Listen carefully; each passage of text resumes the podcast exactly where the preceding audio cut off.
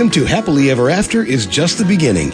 Keeping your relationship not just together, but happy, and we mean truly happy, is part art and part science. There were days where we thought we wouldn't make it out, but we stuck it out. Today's our day. You've come to the right place. Today's our day. Here's your host, Lesli Doares. Hashtag kill all men. It's a hashtag I came across in a recent blog article by Timothy Deal. And we, when he asked his daughter about it, she told him it wasn't supposed to be taken seriously. It was just a reflection that women don't need men. Now, I do understand that men benefit from the patriarchy in some ways, but they're also damaged by it. And I want you to think of that hashtag and imagine any other specified group after kill all. Would it be okay? I think not. Grouping certain people together and then dismissing them out of hand is problematic no matter who that group is. It minimizes their uniqueness and forces them into restrictive boxes where some behaviors are okay and others are demonized. And I'm going to be tackling the challenges of the man box with my guest, sex and relationship coach, Dr. Charlie Glickman.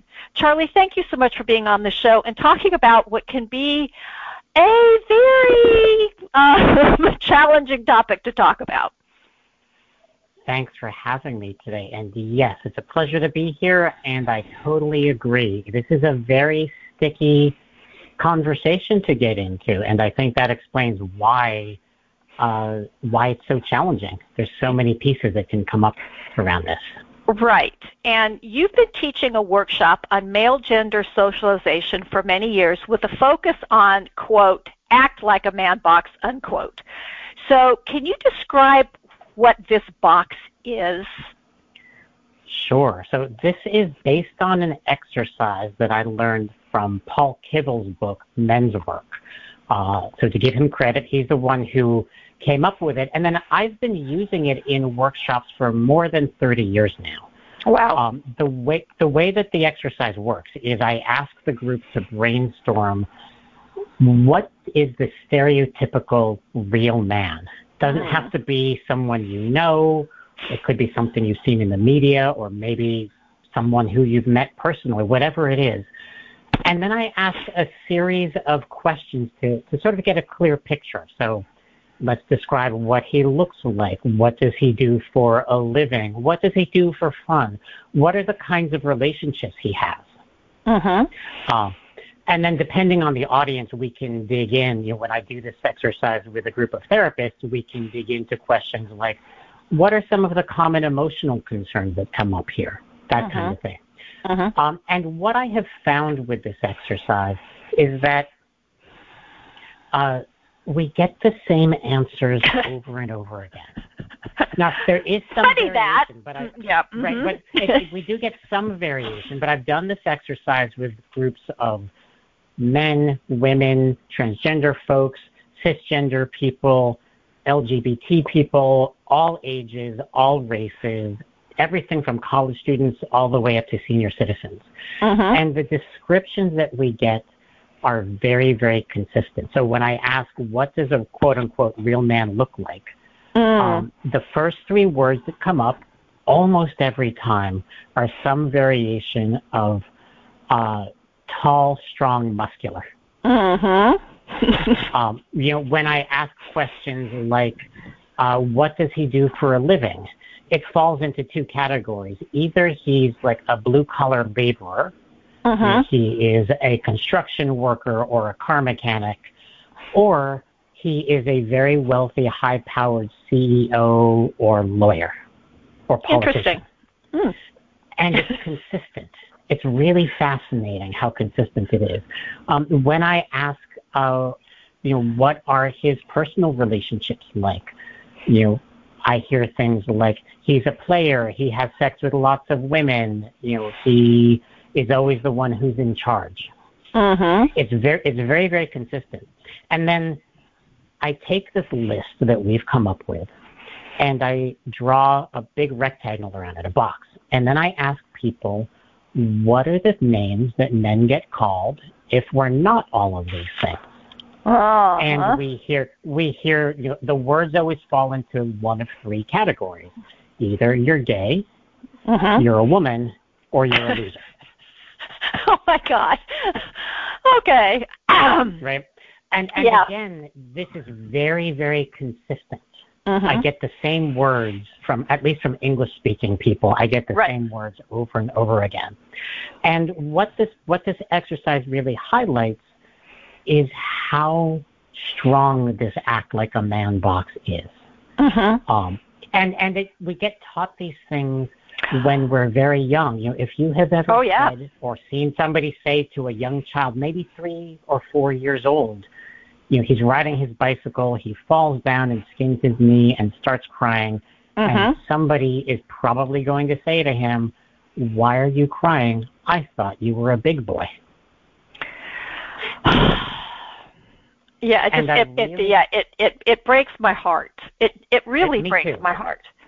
Me too. And I think this also explains why two things that this explains.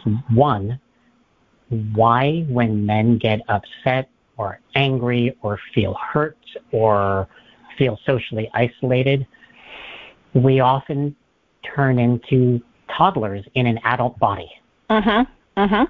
But the the emotional reaction is very childlike because there's this sort of stuntedness that started way back when when he was four years old. Mhm. Mhm.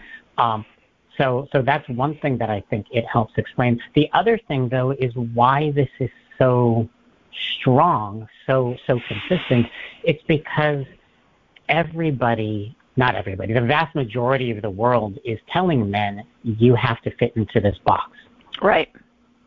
And when boys have been shamed and abused and traumatized out of having connection to their emotions, Mhm. the only safe place is in the box. Right. So Yeah. yeah, this is this is a very tricky thing. Yeah, it reminds me of a story that that I heard that I heard Brene Brown talking about when she was on her um she was on her book tour and um it was I know talking exactly the story you're going to say. her vulnerability yeah the vulnerability where the man comes up to her and says why don't you talk about vulnerability in men Well, and specifically, one of the things that he said is Yeah. that he was at this talk with his wife and his daughter, yeah and can't fall off his horse and every time he shows weakness, they get scared because Right. he's not big, strong daddy anymore. right right right. And and so uh, i mean and and this is the thing. Women say they want this from men until they get it and then they're freaked out. And this is where the patriarchy is bad for everybody. Um and and you know it, it, and it's it's just as confining for men in in different ways. Yes they tend to have more power but that's not necessarily healthy. So you also talk about how this act like a man box results in performative masculinity. And I think we're kind of right on the edge of that, so I want to just Right, jump into that. And what does that mean? I mean, it, it, it, it is sort of like I can't, I, I'm limited, right? Yeah. Yeah. Well, so so it's called the act like a man box because nobody can do everything inside the box 24 hours a day. Sometimes it's impossible for some of us. For example, I'm five foot six. I'm never going to be any taller than that. so it is it is literally not possible for me to fit into the act like a man box Mm-hmm. sometimes these are things that we can do for part of our lifetime, but not all of it. For example, when I ask people how old this real man is, Mm-hmm. the age range generally falls between 25 and 50. So if you live long enough, you're going to be Out of the man box. like a man box, Right. Which I Mhm. think helps explain why older men really struggle with this. And then the other reason is that there's also a lot of contradictions in the box. Mm-hmm. You can't both be a CEO and a car mechanic. And I have talked to men who are who do manual labor who think that they're not successful as men because they're not wealthy. Right. And I've talked to men who have all of the wealth and the power who feel like they're not real men because they don't get their hands dirty. And so because we can't ever live in the box all the time. It's just not possible. So Mhm. what we do is we perform. Mhm. Um, and the way that this usually works is we'll pick something that we can do and then turn the volume up on it really, really high. It's kind of like that scene in The Wizard of Oz, you know, don't look behind the curtain. Right. So, so for example, for some men, it might show up as uh, being obsessed with sports mhm. because knowing all of the trivia about your favorite sports team, you know, if I can just do that, maybe you won't notice that I'm not wealthy. Mm. Or uh, maybe it will be that I'll become a player and have sex with every woman who I can talk to, into getting into bed. Or Mhm. maybe I will, uh, you know, become a workaholic, or I'll really become a heavy drinker because that's a macho thing to do. Whatever it is, it Mhm. becomes a performance because if I can distract you with the thing that I can do, you might not notice all these other things that I can't do. Mm. And then the last thing I want to say about this word performance is that it's also really fascinating to me that when we're talking about sex, Mhm. what does you know men sexually perform? Women don't perform. Women receive. You know, men give women blowjobs. I'm sorry, I take that back. Edit that one out, please. editor. Right. Men Right. men give women orgasms. Right. Right. It's my job to give you an orgasm. That's performance. Right. And so we have all of these men walking around putting on this show in order to protect themselves. And then we wonder why so many guys don't know how to touch their feelings. Well, yeah, because they've been shamed away from them. I mean, it's it's you, know, you talk about. I mean, you know, lust and anger are the two emotions that men are encouraged to have. And, and, and that's an interesting thing that you bring up uh, anger because you know when you don't have access to your fear, your Mm. sadness, your shame, your grief, your loss, all of these very natural human emotions, all that's left is anger. So that's one piece. Mm-hmm. The other piece, though, if we think back to that little three-year-old who got shamed for crying, Mm-hmm. And then he never gets taught how to handle his emotions. So when he's an adult in an emotionally tender moment, that's going to be very triggering because he doesn't have the skill set. And what happens when we get triggered? We go into fight, flight, fawn, freeze. Mm-hmm. And out of that, fight is the one that men get taught to do. Right. So anger is a huge piece of this. Absolutely.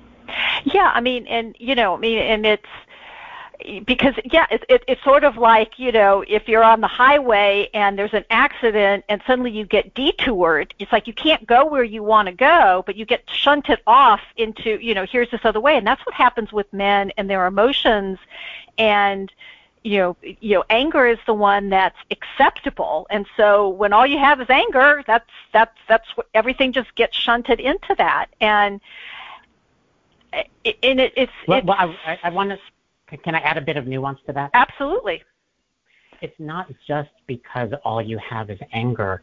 It's also because you're having all of these internal experiences of emotion mm-hmm. that either feel scary to admit because you're Mhm. going to be all those things that are outside the box, right or because a real man is supposed to be competent. mm. if you feel like you are incompetent at handling your emotions, that's also going to be very triggering. So there's all of these different factors that lead men to only be able to access anger.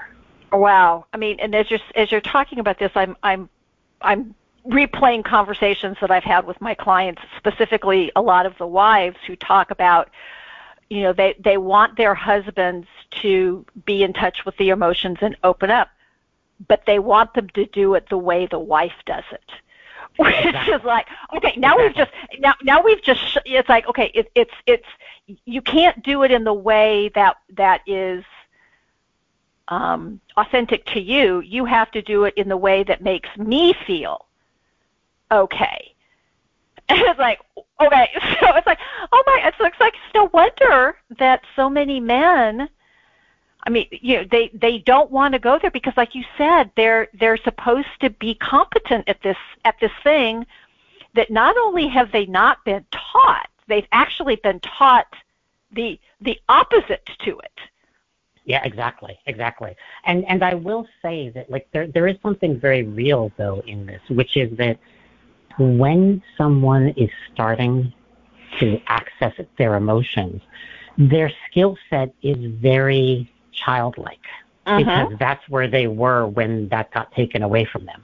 Uh-huh. So I, I, I definitely agree with you. I've talked with plenty of women who seem to want men to access their emotions, but only in the right way or only right. in the way that feels good to the, the woman involved. Right. But there is a grain of truth in this, which is that, you know, if I'm talking to somebody and he gets triggered and turns into an angry five year old, there's a problem there too. Uh-huh. So so the challenge is how do we help somebody move through that process and learn the things that were withheld from him uh-huh. in a way that is supportive of the relationship. Right.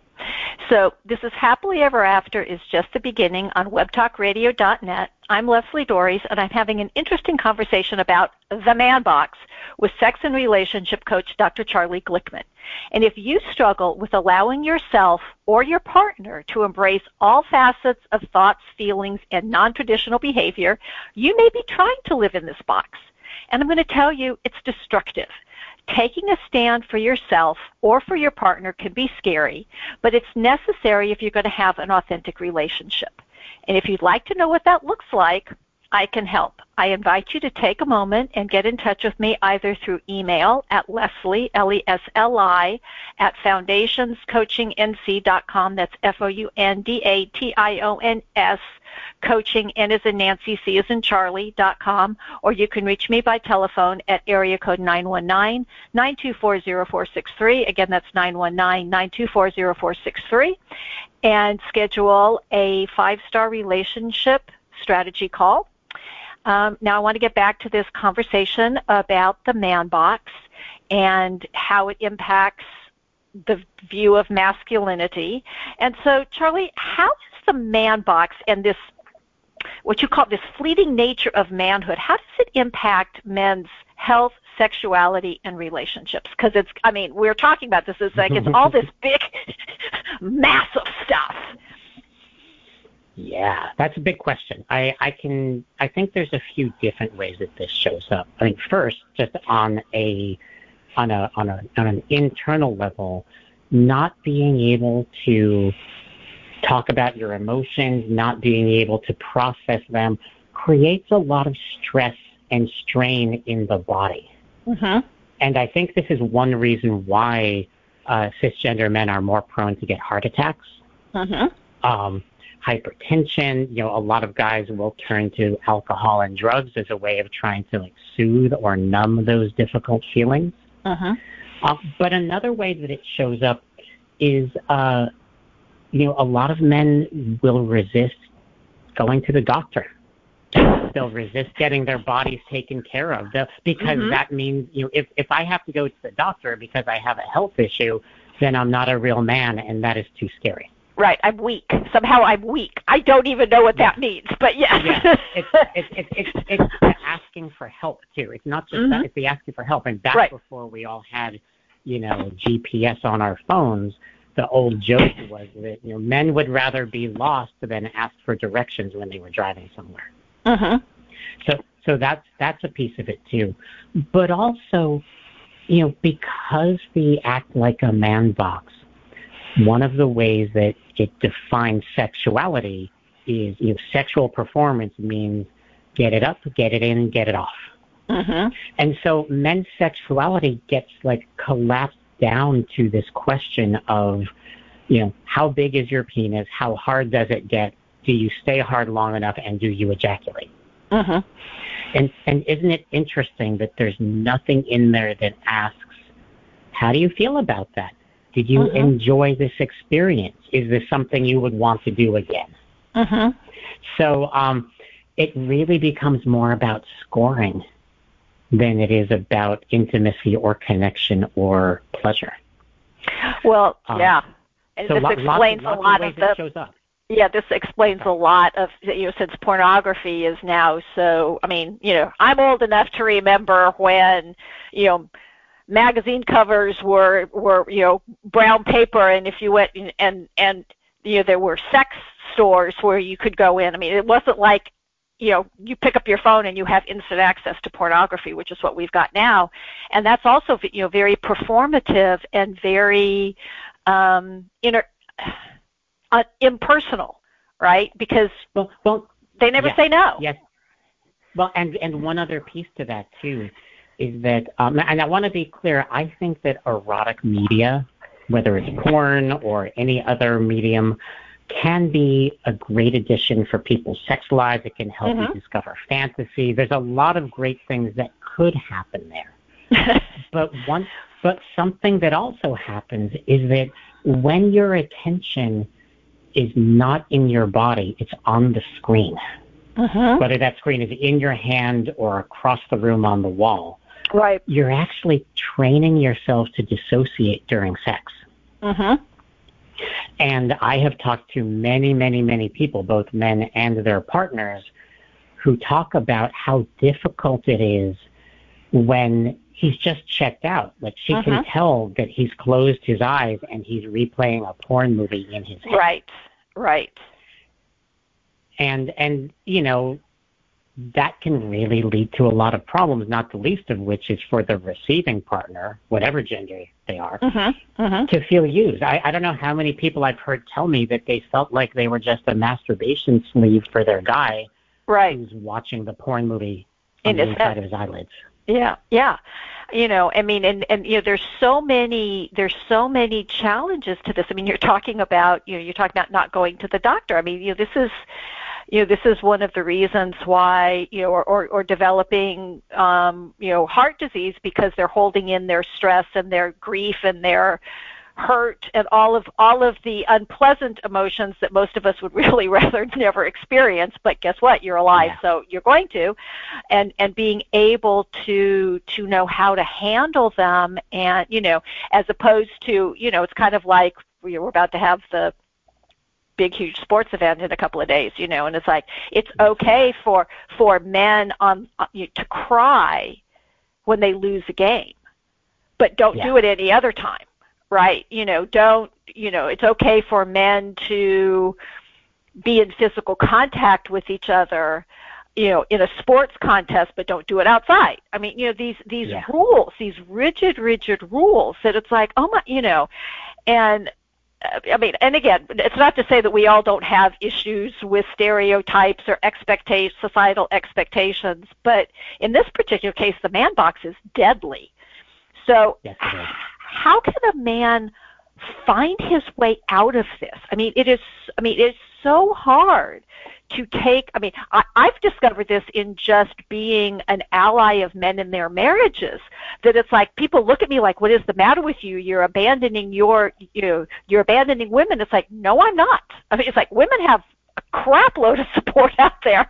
I'm not abandoning them. I'm standing in alignment with these people who I think have value. You know, that I, I just have, when I saw that kill all men it just it was i was like i'm sorry i i can't handle this. So how can men get out of this box? Well this is part of where it gets tricky because as soon as you start talking about this topic mm-hmm. you've placed yourself outside the box. Mm. and that's a very scary place to be. Um, so I, I think there's two pieces. One is that we need, as men, we need to start getting into our bodies. And I don't mean in the sense of like, I'm going to go to the gym and I'm going to get all big and muscular and going to run right. an ultra marathon or whatever. But it's learning how to feel the signals that your body is giving you. Mm-hmm. And learning how to work with them and how to manage them. And and this is something in my work as a somatic coach I mm-hmm. have found we really need to feel our way through. We can't just talk about it. You you mm-hmm. can talk about these topics for years and still never get anything done. Mm-hmm. So, so that's one piece. I think another piece is that we need to see this reflected back to us from other men. So whether that's a friend or you join a men's group or you find a community somewhere, but we we need something. We need we need something for that. Um, so that that that's another piece. And then I guess one last piece is that we need support from someone other than the women we have personal relationships with. You know, a lot of men, the only person who they open up to is their girlfriend or their wife. Uh-huh. Uh-huh. And and that's not fair. That's right. not fair, and it also is not effective. So, you know, whether you work with a practitioner or a trusted friend, you have to talk to someone other than your partner. Yeah, I mean, there, because there's there's there's a lots of there's a lot of reasons why that that doesn't work really well. Um, but you know, you you oh, talk about this you talk about this getting into you, into our bodies and feeling, and it's and it's very interesting.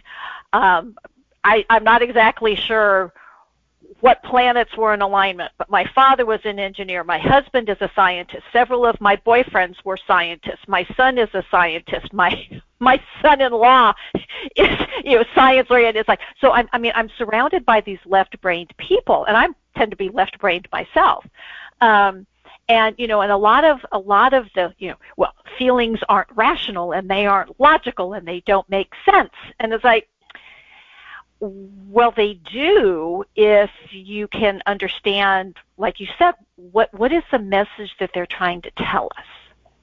Yeah. And can we be open to that message? Um you know when you're talking about you know men on on sports teams and or in the military you know i mean you know people talk about you know real men don't cry. It's like so you're going to tell the marine over there that just lost two of his best buddies who's crying that he's not a real man i'm sorry i'm going to beg to differ with you on that one but okay well, you know and that, that, what the heck is and that? That's, that's a real that's a really fabulous example actually because last year I met a colleague who is a retired Marine Mm-hmm. And he was talking about how he works with men who are you know still in that act like a man box mindset uh-huh. and they're trying to change it and it's interesting because what he said is that instead of talking about it in in terms of like um crying is a great way to release how you you're feeling right instead they talk about it as completing the stress cycle yes because this is a stress cycle that is built into our DNA. And so uh-huh. you're just completing it. It doesn't, you're right. And so finding ways to reframe uh-huh. some of these issues right. um, is a really, really nice way to do it. And, you know, I mean, and it's, and it's the only way for, for humanity as a whole to move forward because you know i mean i'm sure you've heard the expression about hurt people hurt people. And you know mm-hmm. and it is it's very hard. I mean it, you know and, and i say this to my clients and their partners all the time. I said that person that you see in front of you is not six foot three a hundred and you know 95 pounds that's probably a skinny guy let's put him at 225 okay who's you know who can handle anything. What you're seeing is a 6 year old little boy. Yeah. You know who's who's hurting and you know and by the way i'll tell women i said and by the way when you get upset you're not your chronological age you're probably a little kid too. So let's not go there. Yeah that really but, happens. It really happens. But it's you know if if we can't give each other the full range of our emotions and not label right um, you know, we're never going to get anywhere. And so, you know, some, and, and, and it's one of these things where we need to let go of doing it right. Yeah. You know, because when we're doing something new, very few of us actually do it well. yeah, there's some oh, people, yes. So true. But you know, it's like if if I, you know, and, and it's one of the things that that I tell people. I said, if you want your partner to open up to you emotionally, you can't shut them down when they do you know yeah. you're not doing i mean i had a i had a client once and it it just it just killed me she had miscarried i think she was she was far enough along she was probably like four or five months along and she miscarried and she was really angry with her husband and i said why And I said, Be-, she said, because he didn't care. And I said, whoa, whoa, where's that come from? She goes, well, he didn't cry. Yeah. So because he didn't handle it the way, I mean, the way she thought he should, she ha- she told this story. I mean, and this is why, unfortunately, you know, a lot of marriages don't survive the death of a child because you know people are handling it very differently and they don't know how to be there for each other.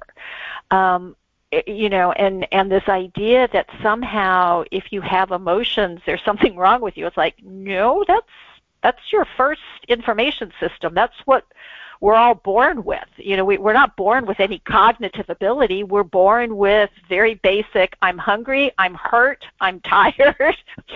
I, you know, exactly. oh, I'm scared. You know, it's like exactly. You know, and, it, it, and that and that question of like he didn't he didn't show it in the way that I wanted him to. Mm-hmm. You know, that's the kind of thing. Like this wasn't. I'm sure that this was not the first time that issue has come up for them. Probably not. Right. I mean, so there's so that's another piece. Yeah. I mean that that to me is one of the biggest challenges of relationships is you're two different people, you have two different ways of being, two different ways of seeing the world. Now what are you going to do? it's like how do we how do we make room for the other person and invite them um, and you know, and if we want, if you know, and if if we're wanting these things from men, we have to you know not get scared like that, like that that family in, in Brene's Brene Brown's story, that you know mm-hmm. when when when my when my husband or my or my boyfriend or my son or you know my friend is suffering how do I be there for them so that they know it's okay that they're not getting you know because I'm sure that you know when you live in the in the box for long enough you're hyper vigilant to you know not oh, not yeah. doing it well you know the perform you know the performative well, aspect. Yeah it, it is very perf- well it is yeah you're you're kind of like a, a dog that's always ready to bark. Mhm yeah. Very much so. Very much so. Well charlie thank you so much for this so necessary conversation. I'm so glad I came across your article. Um, can you share with people where they can learn more? Um, you know, both both men and women. How how do we help? How do we help men out of this box? Yeah. Well, so um, it's such a pleasure to be here, Lesli. Thank you. Uh, and I I think there's a few directions I could send folks. I definitely recommend the book. Nothing's Wrong, A Man's Guide to Managing His Emotions. Um, this book is for anybody who, if you ask him, "Hey, honey, you seem really upset. What's going on?" and he says, "Oh, nothing's wrong," this is the book. This is the book for him. Okay. It is a fabulous book. And then, you know, because a lot of these things really need to be moved through with a guide or with somebody who is uh-huh. knowledgeable about this, um, you know, folks can definitely reach out to me. My website is makesexeasy.com. And uh, you know, if you tell me a little bit about what's going on for you, I might be a good fit. But if I'm not, I'm always happy to recommend one of my colleagues because you know the the relationship with the practitioner is always the most important. Yep. So. Well, so thank you for that. And you know, I know it can seem challenging to be compassionate to someone who seems to hold all the power, especially if their actions are creating harm. But if you're not all things at all times, then it's more than likely that no one else is either. And what would help you break the man box, either for yourself or someone you love? Well, hopefully you got some good tips today. And I hope that you will continue to listen to this show for more really fantastic guests and information. And until next week, stay loving.